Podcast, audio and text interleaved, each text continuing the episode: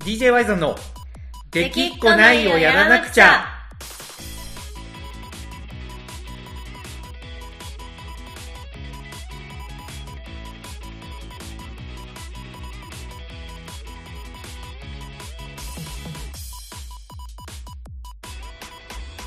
はいどうもワイゾンですほなこですはいというわけで小中さん今日はトピックスがトピックスがありますトピックスがあります何でしょはい DJ ワイザンが出演予定だったですねうはい10月9日の島根ジェットフェスジェットフェスはい、これもヤフーニュースとかでも出てて、僕もフェイスブック、ツイッターではつぶやい投稿したんで、はいもうね、見た人もいるかもしれないんですけど、えっ、と、今のね、この状況を鑑みてですね、はいえー現地開催を諦めまして、はい無観客開催になるということが発表されました。いやー見ましたよ私もな 何かしらのニュースはリツイートしてますし、えそうそうね、まあ、見ましたというか、今一応、僕も直接決まったし時点で ね、あの見たというか、あのちゃんとちゃんとあらかじめ報告したしね、あはい報告はちゃんと受けてますいやでもなんかこう、あそううんまあまあまあまあまうあ、んちょっとまあわかるよそのバイザーさわんかるがよつぶやいたやつも見,、見たしうんっていうことですね、そうだねでナナタリーで流れたニュースも見たしみたいな感じあで見てます見てますそうちょですちょよっとねね人事っぽく言いましたけど、ちゃんと報告も受けてニュースも見てます、まあ、わかる、その感覚は。なんか、は あの、ね言ったら直接来る連絡と世間一般に流れるニュースって、なんかちょっとこう、ねあの、ちょっとどこか客観的に見てしまうというか、いやそうねわかります、その気持ちは。あまり当事者感なく当事者感がなくニュース見てたんであそうこいうれことねそういえばそのあの報告のやつやなみたいなね、そうそう、まあね、出る予定で、まあ、むしろ今年の初ライブだったわけですよ、我々も、はいね去年の12月の勝手に転生万博名古屋以来、すべての出演イベントがキャンセルになりましてですね、はいジェットフェスは、もう誠司さんの読みだと、秋頃には、そのね、あの一瞬こう晴れ間が差すようなうん状況が生まれて、そこでね、もうあのみんなが元気になるやつをぶちかまそうぜっていう風な話の読みだったんですけど、はいまあ、残念ながらね、あの、状況も伸びてますし、うんそして、世の中の、まあ、なんていうかな、この音楽イベントに対する、この、見え方というかね、うん誠司さんのやっぱ思いが地元島根を盛り上げたいっていうところなんで、やっぱ島根県の状況を見ると、まあやっぱりあんまり県外から人が来てほしくないみたいな状況にやっぱ正直なってうんうんて、まあそこで、あのね、やっぱりやるわけにはいかないっていう判断を、まあされたっていう状況なんですよね。そうですねやっぱ地元の人の声はねちょっうと真摯に受け止めうんてしかるべきだとは思いますけどでもやっうぱん寂しいですよね,、寂しいよね。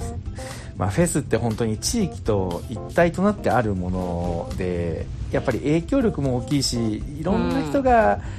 来るからこそやっぱいろんな意見がやっぱ出るよな本当にうんどのフェスでも本当に、うんもうワイルドバンチフェスもね僕の地元中国地方最大級のフェスではあるんですけどはい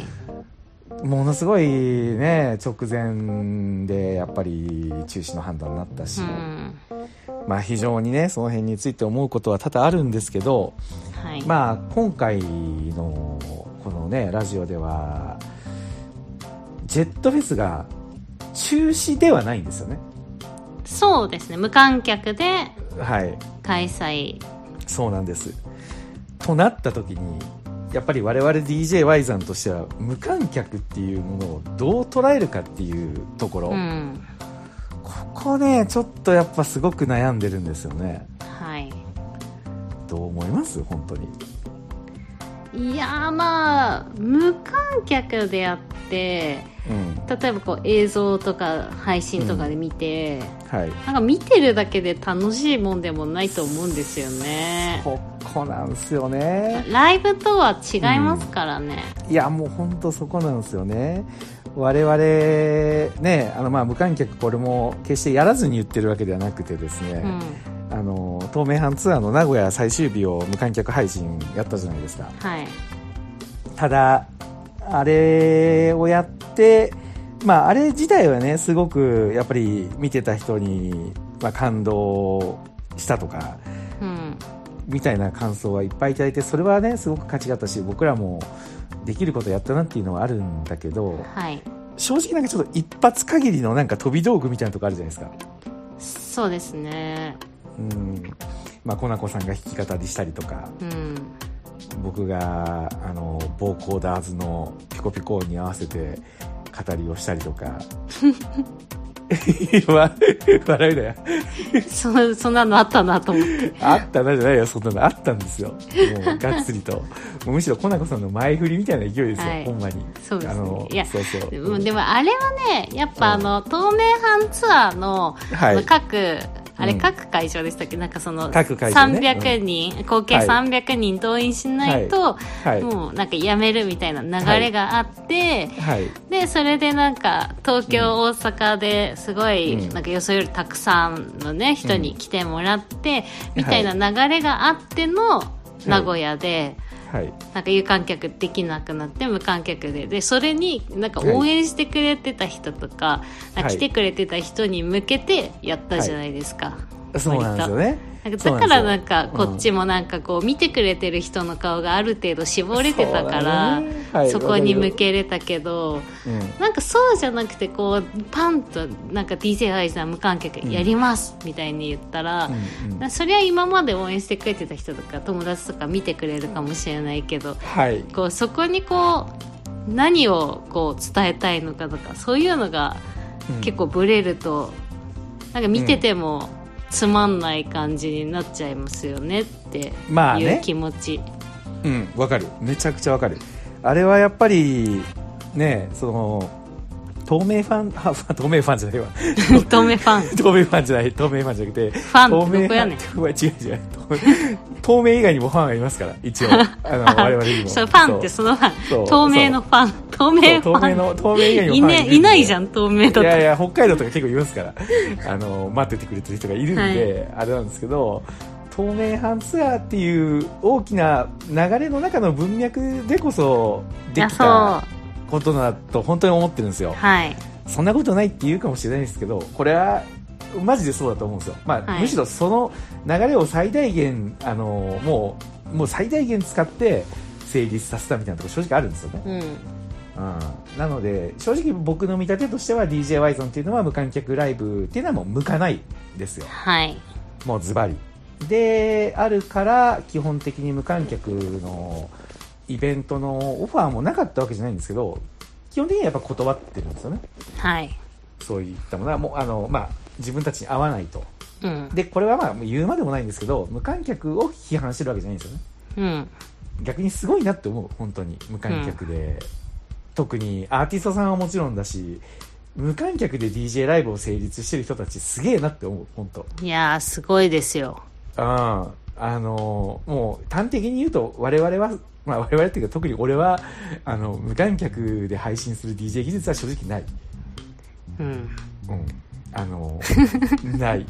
や残念ながら DJ 技術の面で言うとだって練習してるわけでもないの知ってますから、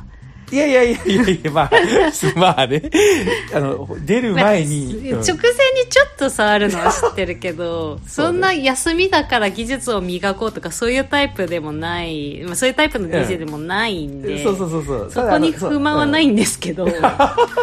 あのね練習するポイントが違うんですよ、本そ当うに。そうですねあのそうそうこの曲のこの部分でこんなこと言えるなみたいな言葉をうん考えたりイメージしてるんで多分は世い間一般の DJ がする練習と僕がする練習ってちょっと大きく概念が違うんですよ、ほんまにそうねヘッドホンだって律儀に毎回持ってきてるけど実際なくたって困んないでしょうん、まあ、本当に、あの、一回ひどい時は、あの、カバンの中に入れて、あれ、ヘッドホンどこ行ったんだろうと思って探したら、あ、し控室に置いたままだみたいなこともありましたからね、正直。はいそうヘッドホンで何やってるんですかって DJ に聞いてましたからねあったね、 はい俺にとってヘッドホンはあのカメラがこっち向いとるなっていうねカメラマンのカメラが向いてるなっていう時にあのちょっとわざとらしくつけるっていうあの、えエアヘッドホンですから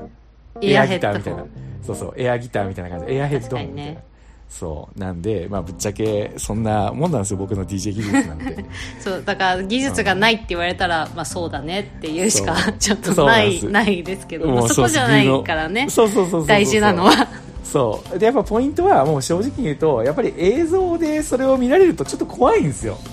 まあ、そうねそう現地はやっぱり勢いがあるから、うんあのまあ、見る人が見たらわわかると思うし、はいもうねさまざまな失敗をやってますけ どあのわかんないじゃないですか正直多分見てる側からしたらうん配信であれは結構な放送事故になると思うよ俺はそうねうん、ほんまにあ冷静になんかあの現地で熱気がない中で見たらこいつこんこれ大丈夫なみたいな ねことになっちゃうしジェットフェスなんてやったら世界に向けて発信するフェスじゃないですかそうですねそうだからそこがね、まあ、怖いっていうのもあるし、まあ、あの怖いっていうのももちろんあるし要は自分たちらしくないそのもうんうやっぱライブで一体感を出すっていうのがもう確固たるテーマだなと思ってるからはいこのコロナ禍ではじっとしとこうっていうのが、まあ、判断なわけですよそうですねそうこれもこれも勇気がいる判断だと思うよ本当にあの、うん日々忘れられていくんじゃないかっていう葛藤と戦ってますよ僕 はあの4周年記念の7月の時はちょっと保険かけたあの投稿してコナコさんにいじられましたよほんまになんかあのこれ あなれはくてひもどかったあれはひどかったっていう、まあね、1年何もやってないわけですから、それはひどくもなりますよ、本当に。まあそれを正直、ジェットフェスではもうね、ぶち破ってやろうとは思ってたところなんで、まあ、辛いとこなんですけど、一方でね、はいちょっとジェットフェスに関しては違う感情もあるわけですよ。おどういった、うんその今までだったらやっぱ無観客はちょっとじゃあやめとった方がいいねっていうふうにこう判断してね、まあ、丁重にお断りするし、まあ、誠司さんもやっぱり無観客になったことでアーティストへの配慮っていうのもまあやっぱすごいわけですよ。うんうんそのね、あの思ってたのと違うというかやっぱそれぞれの思惑があるだろうから、うんあのまあ、こうなったことでね、えっと事態っていう判断をされる場合はなんかあの気にせずに言ってくださいみたいな感情でなんか来るわけですよ。まあその辺さすがやなと思ううんけどやっぱり誠司さんだって無観客にしてまでジェットフェスをやりたいっていうところにもやっぱすごい意味をきっと持っとるはずなんよね、そうですねうん、このタイミングで無観客に切り替えるっていうのはもうそれ自体ものすごい負担がかかることだと思うし、うんうんうんけどそうまでしてやりたいっていうジェットフェスにかける思いみたいなのもやっぱあるわけじゃんそれをねあのやっぱりこの、まあ、合ってないからと苦手だとかっていう、まあ、じゃあ自分のつ、まあ、都合、うんううんうんん自分側の理由でねちょっとそう簡単に判断していいのかなっていう気持ちもあるわけですよ、なるほうん、そこの狭間でど動ね画あるわけですね葛藤があるわけですがコナコさんもあの当事者ですからその葛藤の渦中にあのいらっしゃるわけなんですよ。いやでもまあ私うんはうんもうなんかやるって決まったらもうやるだけなんでかっこいい別はいに私が葛藤することは特に何もないですよかっこいいじゃないですかめちゃくちゃはいはいいやー特にねこれちょっとラジオではまだ言ってなかったんだけどはい今回ね、まあ、ジェットフェスクラウドファンディングやったじゃないですかやってましたねはいでもやっぱりあの多くの方に応援されてねあのたくさんの支援いただいたわけですよはいただやっぱり誠司さんも支援をこうね盛り上げていく一番盛り上げていかないといけない8月の中旬ぐらいからはいやっぱり世間のね音楽フェスに対する風当たりとかすごく厳しくなってきたしうんすごくやっぱりやりにくかった部分もあるなと思うんですよねいやーそうですよねあれだけ、なんかニュースとかでね別のイベントなんかがそう叩かれたりしてる中、そこのフェスをやるために支援してくそうださいはちょっとうんやりにくいですよね、だと思うんですよほんまにけどやっぱりそのジェットフェスがもう終わる日にね僕もやっぱもういても立ってもいられなくなって、まあ、やっぱりあのジェットフェスが終わる日にえっと、クラウドファンディングが終わる日にねクラウドファンディングが終そわうそうる日そうにごめんジェットフェスとクラウドファンディングが終わる日にジェッはいはいトはいフェス終わってない終わってないんでねあの まだこれからですからねそうそうやっぱいても立ってもいられなくなってやっぱ、はいまあ出演者だけどまあ支援したわけですよもちろんそれはコナコさんの分も含めて、あもううちでも一口支援してますよ あそうなんはいマジであごめんそれ,、それ言ってよあでもうちは、うんあのーほらうちのヘビーリスナーが参加予定だったんであの現地のあーは参いは加チいケはいットはい付けのやつをあの支はい援はいはいはいいやありがたいあありがたいね、それはめちゃくちゃありがたいねはいうん、俺はもうあの上乗せ支援でねあの、はいこれはもうコナコさんの分みたいな感じでちょっと上乗せしてあ多めにありがとうございますややそれもいや言っ気持ち言ってよって感じでいすや聞いてな かった確かに確かにダブルで言ってよなんだけど、はいまあまあまあそんなねあの、ジェットフェスのクラウドファンディングを僕も熱く見守ってた時にはいなんでこの人やっぱこんなかっこいいんだろうと思ったエピソードが実はあってはいやっぱり終わった時にせいじさんが連絡来たわけですよはいそこに書いてあった言葉がね、あの、まあ、ありがとうと。あの僕はお疲れ様でしたって。もうすごく最後の伸びもすごかったですし、大変だったと思いますみたいな感じのことを言ったらね、はいまあ、クラウドファンディングをね、ジェットフェスでやろうと思った時に、実は僕はそれが接点として、誠治さんと知り合ってるんですよね。うん最初の時のあねそうそうそうそうそう最初の2018年の時にジェットフェスをクラウドファンディングでやりたいっていうのが誠治さんの頭に浮かんだ時に、まあ、僕に一番初めに相談してくれたんですよはい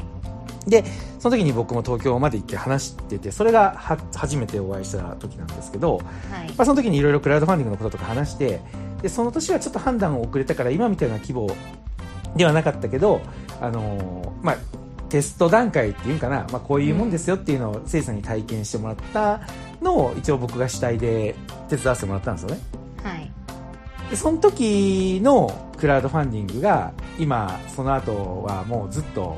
誠司さんもあのやり方掴んでというかあのどういうものか理解されてもう今ものすごい規模でやられてるわけじゃないですか。はいそうでそこに僕はね、あの正直、えーと、ダイレクトで関わってるわけではないんで、かけながら応援とかね、そのバックアップはしてるつもりではあるけど、あのもう、クラウドファンディングが大きくなってきたのは、もうほんま誠司さんと今サポートしてる方たちの力だなっていうのは、マジで思ってるんですけど、はいそれでも誠司さんは、やっぱり君が教えてくれたクラウドファンディングが、こんなにも大きくなったよと、ありがとうみたいなことを言ってくれたんですよね。はいもうななんでこんなにこの人はかっこいいんだろうなっていうことをね僕はもう思う思い知らせそれれるわけではすちょよっとジーンとしますよねなんかジーンとするでしょこの人本当につにいていこうというい気や持ちに十分なりますよねなるんすよあのね本当に全部がそうなんですよ誠司さんってなんかね、あのかっこいいんですよね、うんその一つ一つがなんかそんな言葉がとっさに出てくるってことはやっぱ常にそれを心のどっかにしまってくれてるってことじゃないですか、うんうんうん、いや俺何もできてないのにな特に今年はやっぱねその YouTube の方の活動も今やっぱすごく力入れてやってるんで何もできてないなって思ってたけど、まあ、まずはね出演オファーを DJY さんとしてくれてですよはいそしてクラウドファンディングに対してはそんな言葉を言ってくれてですようんもっと言うと今年の東名阪ツアー東京公演何も言わずに来てくれたじゃないで すかはい、こ今年ではないですけどね去年のね去年のねそ 去年のためなんですよまはあ、い DJ さんがそうね急に来てくれてねそうね、うん、そうね、あれ、去年なん、あれ、もい 去年ですねう完全に時が止まっとんだけど、俺も。いやーちょっと今日の前田さんぽんことじゃないですか、まあまあまあ、大体、もういつもそう、 そうなんですけどね。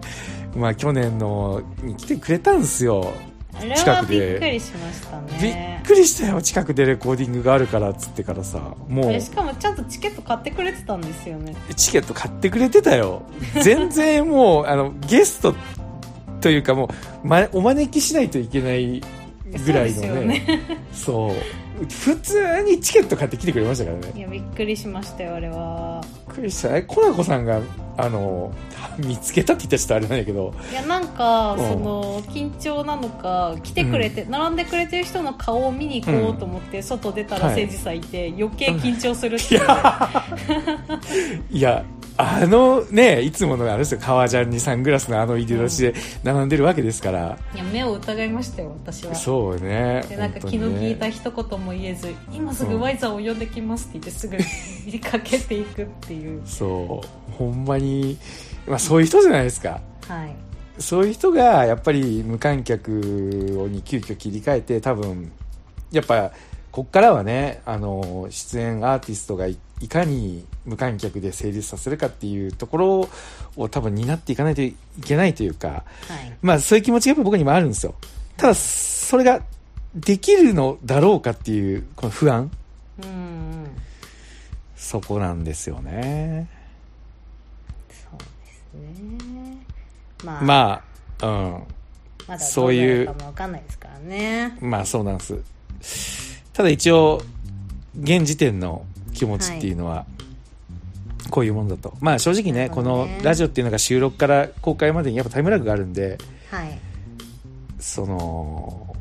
出る頃にはもしかしたら僕が決断してて、それが公式発表として出てるかもしれないんですけ ど、何かしらの動きがあった後にこのぐだぐだ悩んでるバイさ んのあれを聞くかもしれない、そういうことです、そういうことです。けど一応現時点ではね、はいめちゃくちゃ悩んでるっていう。はいことそしてまあ無観客やらないだけだったら多分伝わらない何かを実はまあ持ってる、はいねだって応援してくれる人からしたら「え無観客名古屋でやったじゃん」じゃないですかああまあね、うんそういうのもねあるかもしれないですけどそうそこをちょっとね話しておきたいと思って今日は話しましたはいまたこの島根ジェットフェスについては、まあ、どどんな決断をしようとも最悪スタッフとして当日は、あのジェットフェスの配信を現地であの裏方として手伝おうと思ってますんで最悪ローねプとしてそうそうそうそうあのその時はもうあの目立たんように髪もあのストレートにして、ストレートはもう無理じゃない まあ、それとは無理そう、まあ、坊主坊主坊主でいいんですか、帽子とかじゃなくて坊主行くんですかいきなり帽子帽子帽子と かあの、まあ、手拭いとかでねちょっと目立たないようにしてちょっと裏方をコツコツとやるのなんかはしたいよほんまにもうなんなかるほどねいても立ってもいられないっていう気持ちだねもうこの人のために何ができるんだろうっていう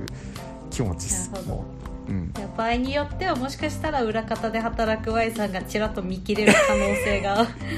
そうねあの見切れるかもしれないですねなるほどそうそしたらあのツイッターで盛り上がってください「Y さん今見切れたよね」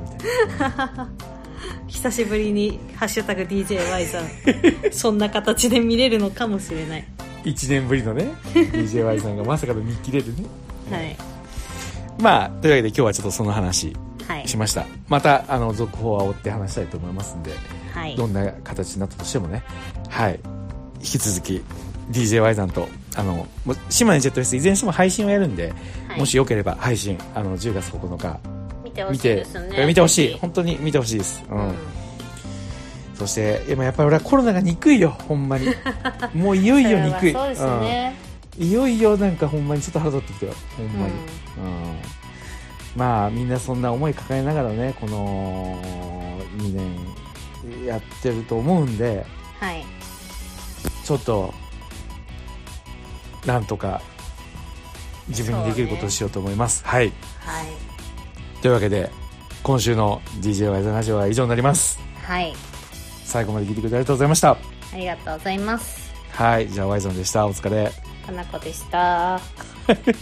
お疲れはちょっと変だったねはいじゃあまたねはいはいバイバイ